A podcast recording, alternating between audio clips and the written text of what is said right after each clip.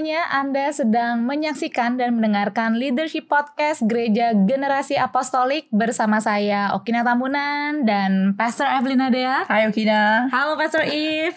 Dan seorang tamu spesial hari ini seorang ayah, seorang suami, seorang dosen, seorang counselor, seorang uh, penulis buku udah puluhan buku ya Pak ya, penulis buku yang sangat-sangat bagus sekali. Nanti kita akan bahas hari ini mengapa beliau hadir bersama dengan kita di season kali ini. Pak Julianto Simanjuntak. Halo. Halo Pak. Nah hari ini spesial season kita yang baru karena kita akan mendiskusikan ngobrol dan membahas mengenai gereja dan kesehatan mental. Mm-hmm. Dan ini semua dilatar belakangi karena tanpa pandemi pun yang namanya kesehatan mental kita perlu soroti karena yeah. ini iya. berkaitan erat dengan kesejahteraan kita sebagai manusia dan juga ditambah pandemi di sini kita mulai melihat ternyata banyak isu-isu yang berkaitan dengan kesehatan mental dan saya rasa season kali ini bisa membuat kita semua sama-sama belajar bagaimana mengidentifikasi dan bagaimana nanti mengatasi dan mengelola kesehatan mental kita. Right. Nah di episode hari ini yang pertama ini mungkin kita mau kenalan dulu dengan seorang sosok Pak Julianto Simanjuntak apa yang melatar belakangi Pak Julianto saat ini uh, mendirikan sebuah lembaga konseling. Nah itu boleh nggak Pak di di share iya. sedikit? Yeah. Sebelum ke sini sebenarnya Okina saya kurang sehat mentalnya. Tapi kenapa melihat kamu jadi tambah sehat ya? Saya bahagia ada di sini. Ya. Pak jangan sampai terbalik posisi kita loh. Iya, yang pertama saya tertarik ya pada dunia kesehatan mental karena saya berasal dari keluarga yang punya banyak masalah gangguan jiwa. Ya ayah saya dan ibu saya penderita depresi. Mm. Dua-duanya pecandu alkohol dan ayah saya ada penjudi ya.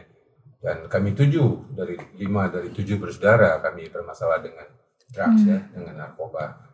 Nah, saya sedih dan juga marah kenapa tidak ada bantuan, terutama dari gereja. Hmm. Nah, umur saya 28, saya membaca jurnal bahwa ada satu ilmu, ada satu skill yang bisa menolong masalah orang dengan cepat. Namanya adalah K O N S E L I N G, counseling. Oh, oke. Okay. Nah, hmm. itu saya kemudian belajar hmm. di Oke, okay. wow. dan saat ini lembaga yang didirikan oleh Pak Jul sudah berusia hampir 20 tahun, tahun lembaga 20 tahun ya, Pak, ya? kreatif itu LK3 ya. ini jalan yang ke-19 tahun depan 20. Wow, 20 tahun.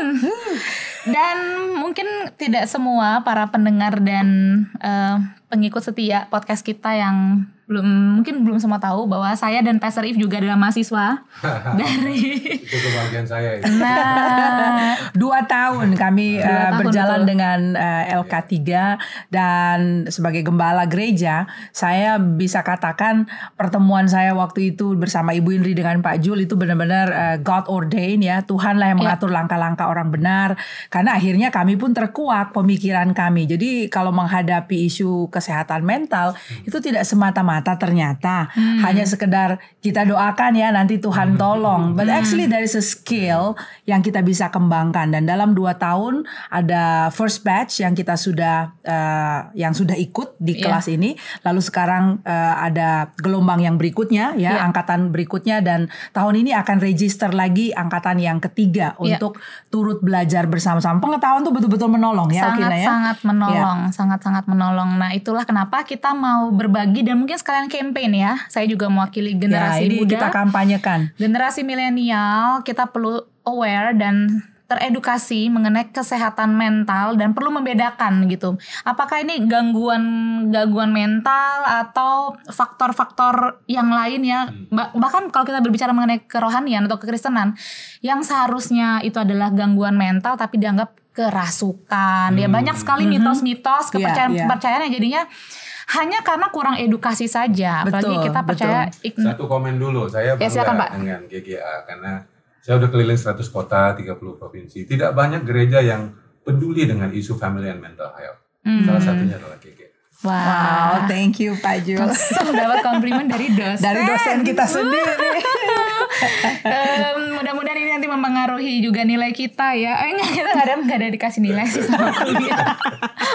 yang penting kita praktek, kita setia mempraktekkan apa yang kita pelajari. Ya. Ya. Nah, by the way, uh, topik kita hari ini adalah kita mengangkat isu kesehatan mental tapi lebih spesifik um, di dunia kepemimpinan. Nah, yes. kita kerucutkan um, karena kesehatan mental ada kesehatan mental untuk keluarga, untuk anak, untuk remaja, karir dan segala macam. Tapi kita mau kerucutkan hari ini mengenai kepemimpinan. Iya. Karena khususnya di masa pandemi, um, saya rasa banyak sekali pemimpin yang perlu kita tolong, yang perlu kita kenali gejala-gejala apalagi pada saat mengalami krisis atau burn out. Mm -hmm. Nah ini yang kita mau sama-sama diskusikan hari ini dan apabila Anda semua punya pertanyaan dari topik kita hari ini silakan jangan lupa tulis di kolom komen di YouTube atau email ke alamat email yang telah disediakan dan kita akan bersedia menjawab pertanyaan-pertanyaan Anda. Dan jangan lupa untuk sharing konten ini hmm. oh, dengan betul. fellow leaders ya yang juga adalah orang-orang seperti tadi Okina katakan di masa pandemi ini para pemimpin uh, bertanggung jawab, yeah. people look to you untuk direction dan hmm. ternyata ya pemimpin juga manusia. Mereka betul. mengalami krisis-krisis yang sayangnya uh, kurang bisa dibicarakan. Nah, jadi karena karena itulah kalau misalnya Anda uh, kenal seorang pemimpin, punya teman-teman, rekan-rekan pemimpin, ya. konten ini bisa di-sharing dan Silakan. dan kita bisa saling menolong ya untuk bisa memahami uh, kondisi kesehatan mental kita. Ya, ya. oke okay, kita mau dengar langsung dari pakarnya. pakarnya dan berkaitan dengan kesehatan mental dan beliau sangat-sangat jujur sekali ya. Maka tadi kita dengar di awal-awal beliau bilang sedang mengalami juga. tadi Pak. Ya, lagi kurang sehat. Kurang sehat. Betul betul. Kelihatan nggak tanda-tanda? Dari warna rambut sih Pak. tapi tapi bener loh kesehatan mental itu saya karena belajar dari kuliah dengan timnya Pak Julianto ya. Sama hmm. kalau kayak kita rutin cek kesehatan gigi atau check up, medical check up itu pun memang perlu kita lakukan dengan kesehatan mental kita. Makanya right, kenapa yes. kita mau bahas hari ini. Oke, okay, uh, eh, menurut uh, Pak Julianto, um, seorang konselor dan juga orang yang sudah cukup lama sekali ya bang, bergelut di bidang konseling. Bagaimana sih kita bisa mengenal tanda-tanda bahwa seorang pemimpin atau seorang pribadi lah hmm. sedang mengalami krisis atau burnout? Oke, okay, sebelumnya saya mesti jujur ya. Jadi saya berasal dari keluarga yang punya masalah kesehatan mental. Hmm. Ayah, ibu dan kami tujuh bersaudara ya. Uh, saya pertama kali mengalami depresi umur saya 20. Ya, hmm. Sekolah kita pada pikiran mau bunuh diri ya. Hmm. Terus saya kemudian menjadi seorang pendeta, hmm. tapi tidak pernah mendapatkan bantuan counseling. Nah, kemudian saya menikah, punya anak. Nah itu karena tidak sehat, ya, menjadi suami yang tidak sehat, mm. menjadi ayah yang juga tidak sungguh-sungguh ready. Nah, anak-anak saya juga bermasalah dengan kesehatan mental dari mereka remaja. Mm. Jadi walaupun saya seorang konselor yang banyak uh, menangani banyak orang, saya sendiri juga ditangani pernah sembilan psikolog, uh, dua mm. psikiater dan tiga konselor. Mm. Jadi ini sesuatu yang uh, lumrah ya yeah. bagi seorang uh, pemimpin seperti saya jadi teman-teman yang mendengarkan pertama pemimpin uh, tidak usah kecil hati, tidak usah malu, tidak usah takut. Ya. Semua sekarang isu kesehatan mental ada obatnya, ada hmm. dokternya, ada rumah sakitnya, ada lembaga konselingnya. Semua sekarang sudah ready. Ya. Ada alat ukurnya. Ya, ya. Saya setiap tahun bertemu dengan 2000 pemimpin pendeta. Hmm. Setiap tahun. Hmm. Selama sebelum krisis ya, sebelum pandemi. Umumnya sumber utama krisis seorang pemimpin itu adalah krisis perkembangan. Jadi mereka hmm. dari kecil sebenarnya tidak bertumbuh dengan baik. Yeah. Banyak hmm. hambatan-hambatan yang tidak disadari. Hmm. Apakah itu uh, pertumbuhan secara emosi misalnya, secara sosial, secara moral, hmm. secara mental atau secara finansial. Terus tiba-tiba dewasa terus nikah. Hmm. Setelah nikah terus jadi pemimpin. Yeah. Tapi tidak pernah mengelola hambatan-hambatan krisis perkembangan ini. Iya. Oke. Okay. Ya, jadi panggung pemimpin itu membutakan mata kita. Hmm. Seolah-olah kita oke, okay, ya kan? Hmm, hmm, hmm. Seolah-olah kita baik. Semua hmm. bisa dikelola dengan doa. Gitu. Tapi ternyata realitanya tidak. Hmm, hmm, hmm. Nah yang kedua, yang paling menonjol adalah krisis kepercayaan diri, self esteem, low self esteem. Hmm. Karena tumbuh dalam keluarga yang miskin dengan pujian, miskin dengan uh, aktualisasi diri, ya, miskin dengan prestasi, karena budaya timur, budaya Asia itu menuntut anak-anak itu punya prestasi yang bagus. Ya. baru dapat pujian. Ya. Jadi karena harga diri tidak dibangun dari kecil, self esteem tidak dibangun, maka menjadi seorang pemimpin yang harga dirinya rendah itu cenderung menggunakan kekuasaannya, otoritasnya, Hmm, jabatannya posisinya untuk ya. Hmm. menutupi kelemahannya. Tapi itu Hmm. menjadi bumerang yang merusak. Ya. Ya, salah satunya adalah banyak konflik, Mm-mm. terutama di rumah. Ya. Ya, di gereja dia jadi pemimpin, di kantor jadi pemimpin, di rumah dia lupa dia suami sama ayah, Hmm. lupa dia. Jadi dibawanya jubahnya ke rumah, nggak Hmm. laku. Anak-anaknya ngelawan, bapak pendeta pemimpin di kantor di sini kau ayah, kalau kau nggak berfungsi jadi ayah awas kau. Nah itu Iya, iya, iya. sebabnya konflik menjadi menu sehari-hari yang membuat akhirnya ya pemimpin itu jadi burn out gitu. Kok nasib saya kok begini ya? Saya dihormati di luar, tapi di rumah saya jadi bulan-bulanan nih. Hmm. Yang ketiga yang menonjol ya saya kira dari pemimpin itu juga adalah krisis pernikahan ya. Hmm. Karena eh, sibuk mengelola kantor, Hmm. pekerjaan, jemaat, pulang udah nggak ada, lima watt tinggal. Hmm. Jadi fungsi-fungsi peran-peran kesuamian, kekayaan lewat. Karena udah habis energinya Habis, pulang. Habis. Jadi sebenarnya kayak time bomb aja dong ya. Ya. Udah kayak bom bom waktu nih. Ya. Tunggu meledaknya kapan gitu ya. Hmm, hmm, hmm. Jadi krisis pernikahan itu lalu kemudian karena malu disembunyikan. Nah, itu nah, dia. itu menjadi kayak kanker ya. Iya, iya. Satu, satu, dua, tiga, empat. Nah, baru cari konselor. Kita yang pusing. Nah, ya kan? Kenapa? Lah sudah stadium 4 baru nyari kita. Iya, sebenarnya udah kayak benang kusut. Bagaimana itu ngatasinya gitu kan? Mesti Iya. diurainya lama. Hmm. Saya juga melewati masa burnout itu beberapa periode, tapi paling puncak tahun 12 ya. 2012 karena anak saya juga ngomong bicara sama saya. Hmm, hmm, hmm, hmm. Dia bilang, Bapak sibuk. Hmm. Jadi kami tidak bisa berkomunikasi. Hmm, hmm. Saya jago berkomunikasi di luar, tapi saya tidak bisa berkomunikasi dengan anak saya. Hmm. Saya mengambil waktu cuti mungkin eh, hampir empat tahun ya, saya meninggalkan Jakarta hanya untuk mengelola burnout saya dan memperbaiki komunikasi dengan anak, terutama anak yang bungsu. Saya kira itu sedikit eh, krisis yang paling sering terjadi ya. Hmm. Sampai Pak Julianto datang sebuah awareness gitu. Kayaknya ada yang salah dengan saya tuh gimana tuh Pak? Jadi mungkin yang mendengarkan atau yang menyaksikan juga bisa cukup merefleksikan diri dan menyadari kalau memang sedang mengalami krisis atau burnout. Ya, saya rasa saya tidak mengalami apa yang saya ajarkan. Hmm. ya kan? Ya. Mengajarkan yang baik sama eh, orang lain, tapi saya sendiri di rumah tidak melihat buahnya. Hmm. Saya merasa ada something wrong ya. Iya. Saya lalu kemudian pindah ke satu kota kecil di Jawa Tengah, pergi mencari bantuan. Kalau saya mau hitung ya 9 psikolog tadi itu, Iya. Hmm. tiga konselor tadi itu, dua psikiater itu. Mm-mm. Ya dari mereka saya dapat advice. Hmm. Minimal ada alat ukur, anak-anak saya di assess. ya kan. Mm-mm. Saya juga dibantu melalui proses counseling itu. Hmm. Ya saya rasa counseling itu sangat banyak membantu. Selain buku-buku ya. Iya. Nah, satu lagi konflik. Jadi konflik itu menyadarkan saya Iya. ada yang salah. Iya, iya. Benturan-benturan ya. Begitu ada benturan apalagi dalam keluarga ya dengan Iya. anak, dengan istri. Jadi konflik itu sebenarnya rezeki ya. Jadi nggak bisa dihindari. Nah, Tuh, jadi saya senang yang ini nih. Bagi saya lebih bagus menciptakan konflik yang sehat daripada melarikan diri dari konflik. Ay, Jika saya. Anda saat ini sedang mengalami konflik atau apa ya, em, cukup rentan dengan konflik, coba bisa dipertimbangkan dan direfleksikan apakah mungkin itu adalah tanda-tanda Anda sedang butuh pertolongan. Ya, tidak semua konflik itu tandanya Anda sedang krisis atau burnout enggak. Konflik juga ada yang sehat, tapi mungkin kalau udah terlalu sering dan Anda mendapatkan feedback yang perlu kita cermati mengenai kondisi kita, Anda bisa lanjutkan.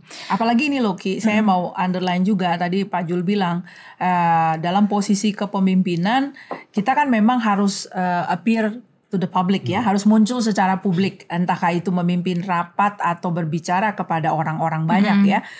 Nah, tapi kemudian eh, dan itu yang sering kita kerjakan, berlatih bagaimana komunikasi publik Iya, ya betul. kan? Tapi kemudian kalau pulang ke rumah nggak tahu bagaimana berkomunikasi sama anak, berkomunikasi sama istri, pasangan. sama pasangan gitu ya. Eh, di sini nih perbedaan ini yang sebetulnya perlu kita cermati gitu. Kok bisa sangat lugas berbicara kepada publik, tapi yang namanya ngobrol one on one gitu ya dengan istri, dengan suami atau dengan anak kok sulit gitu, kok nggak bisa menyelami perasaan mereka. Nah ini sebagai pemimpin kita perlu sama-sama soroti ya, karena skill inilah yang memang uh, perlu dikembangkan juga gitu dan dan dan sangat penting gitu kan. We need to minister kalau udah menikah kan melayani dari our married Yeah. life. Betul. Justru karena itu kita kelelahannya kenapa? Karena kita berwajah ganda. Hmm. Di depan publik, di depan jemaat kita punya wajah A. Capeknya di situ ya. Mm, ya ya ya ya Di rumah ya. kita punya wajah B. Itu dia. Dengan teman-teman kita wajah C. Karena kita terbiasa menggunakan masking ya. Jadi Iya. bukan hanya Topeng, kita sekarang topeng. pakai pakai masker. Masker. Jadi Eh, salah pemakaian masker. Jadi di situ ada sebenarnya kehilangan keseimbangan. Kita lelah gitu. Jadi di rumah kita beda kepribadiannya, Mm-mm. ya kan? Di gereja kita mesti ubah lagi ya, apalagi pakai shalom, shalom gitu kan seolah-olah kita shalom. Padahal kita lagi nggak shalom, lagi berantem nih. Eh, Ya, Shalom Shalom itu damai sejahtera. Ya, kabar? Salam Luar damai. biasa, ya kan? Tapi luar biasa konfliknya sebenarnya ya, bukan luar biasa damai sejahtera ini. Tuhan baik gitu. ya, ya. Jadi saya kira ini ya karena Iya, iya. ada unsur-unsur menjaga image ya. Jaim, jaga image. Ya. Em, saya juga nggak nggak tahu ya untuk pendengar sendiri, cuman mungkin masih common, masih umum di di budaya timur atau di negara kita untuk datang ke seorang konselor gitu pak, datang ke seorang psikolog, bahkan menyadari ada yang salah dengan saya di dalam tapi nggak tahu yang mana, ada rasa sakit tapi nggak tahu sakitnya di mana. Em, untuk mengungkapkan itu kan kebanyakan mungkin ada rasa malu Hmm. juga, apalagi namanya pemimpin dan menunjukkan kelemahannya. Itu gimana menurut pandangan Pak Jul? Ada tiga hambatan kenapa orang segan ke konseling. Yang Hmm. pertama adalah faktor budaya ya. Karena sebagian besar eh, orang Kristen di Indonesia itu berasal dari agama suku. Mm-mm, mm-mm. Ya. Jadi sebelum Kristen tuh nenek moyang kita agamanya suku. Semua mengajarkan semua masalah itu penderitaan itu karena setan, Iya. karena dosa, Hmm. karena kutuk. Nah setelah jadi Kristen memang kita nggak nggak ke dukun, ya. Tapi pergi ke pendeta, tapi konsepnya masih sama. Jadi karena Hmm. setan, karena kutuk, karena dosa. Nah, karena pendeta kebanyakan nggak belajar konseling ya terapinya cuma satu, DOA itu. Iya. Doa ya, Ya betul. kan? Kalau didoakan nggak pulang ya dikasih ayat namanya ayat mas, Hmm. ya kan? Tapi tidak tidak ada hasilnya. Nah, Hmm. yang kedua saya rasa adalah adanya doktrin-doktrin yang tidak terintegratif ya Mm-mm. dengan dunia ilmu pengetahuan terkini seperti psikologi, counseling, sosiologi tidak diintegrasikan. Gitu. Dan kami kebanyakan kita tidak belajar ilmu counseling. Mm-mm. Kami belajarnya ilmu homiletik, exegese, ya. Ya. Sehingga kita waktu jadi pemimpin kagok gitu. Itu yang kedua. Mm. Jadi ajaran-ajaran gereja itu tidak memberikan ruang untuk orang pergi counseling. Ruangnya adalah ada masalah ke pendeta. Gitu. Mm-mm. Nah yang ketiga, karena ke pendeta itu gratis, ke psikolog dan konselor berbayar, ya kan? Orang pikir-pikir ya udah. Kenapa nggak yang ke gratis aja? cari yang gratis aja. Nah nanti setelah 4 tahun, lima tahun, nah baru datang ke konselor. Nah lalu kemudian dia kira kita tukang sulap. Diharap dua sesi selesai. Dia bilang berapa lama pak konseling setahun? Hah? Setahun? Lah ya kamu masalahnya udah enam tahun, masa mau selesainya enam enam sesi kan nggak bisa. Iya. Jadi saya rasa tiga hambatan itu ya, yang yang ya, ya, tapi yang terakhir adalah mungkin profesionalnya juga nggak banyak tersedia di kota-kota kecil ya. betul, betul. Ya, Mungkin itu. betul.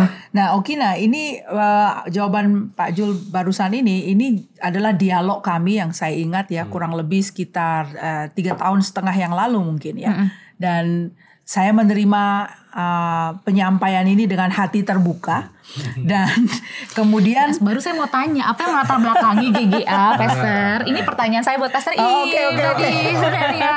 Nggak apa-apa ya. kita kita flow aja gitu loh. Nggak gini supaya juga mungkin eh, orang-orang bisa men- bisa mendengar apa apa yang membuat GGA akhirnya memutuskan bekerja sama dan belajar dari LK3 lembaga konseling.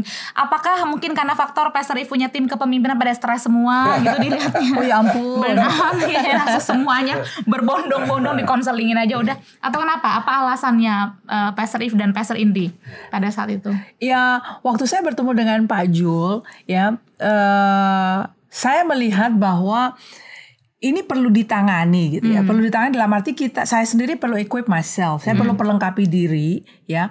Eh, lalu apa yang beliau sampaikan kan itu kenyataan Ya. bahwa tidak semua itu uh, bisa ditangani hanya dengan semata-mata kita berikan ayat emas ya dari a place for the word of God dalam Ya. hidup kita gitu.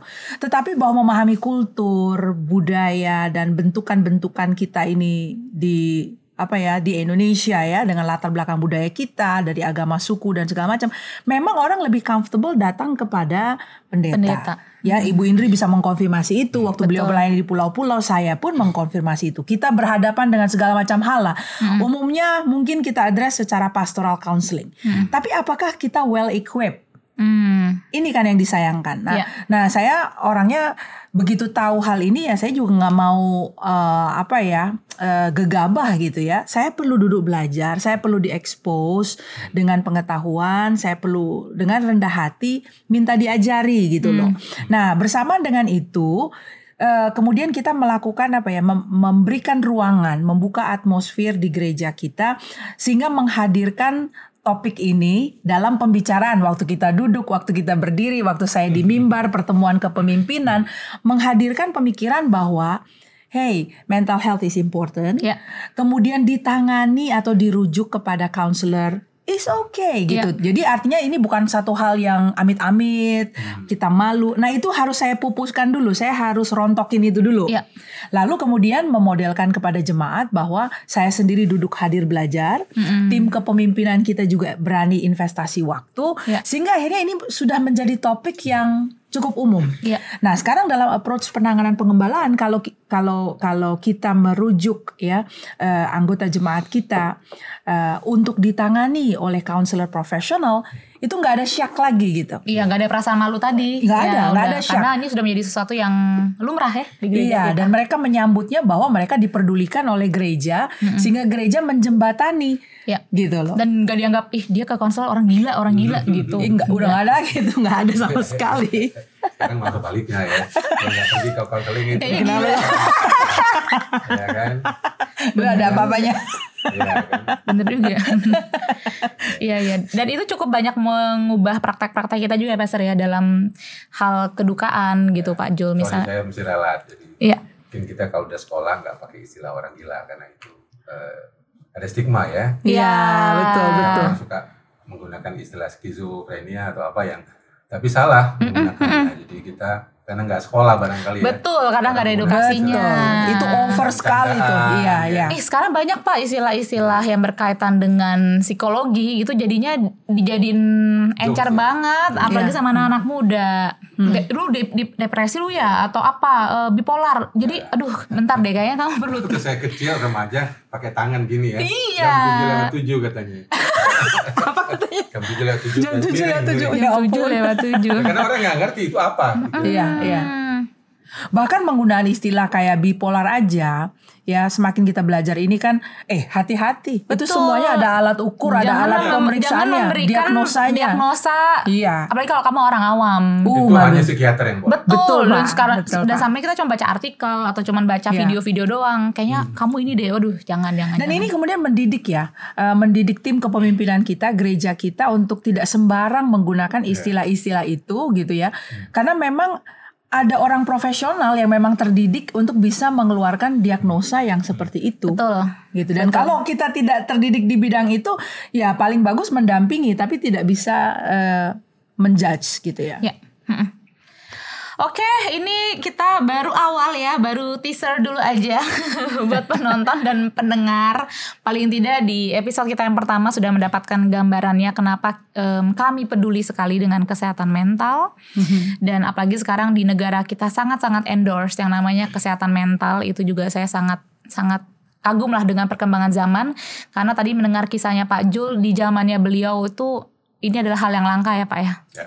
Untuk bisa mendapatkan edukasi dan apalagi menyaksikan orang tua kita sendiri dan saudara kandung kok ada mengalami suatu anomali tapi itu nggak tahu apa. Dan sekarang karena em, zaman sudah berkembang edukasi juga udah berkembang saya harap kita pun yang tinggal di kota-kota besar yang sudah terdidik maupun anda yang mungkin masih belajar duduk di bangku sekolah bisa sangat-sangat bisa belajar hal ini dan Right. ini sangat berkaitan sekali dengan kerohanian kita.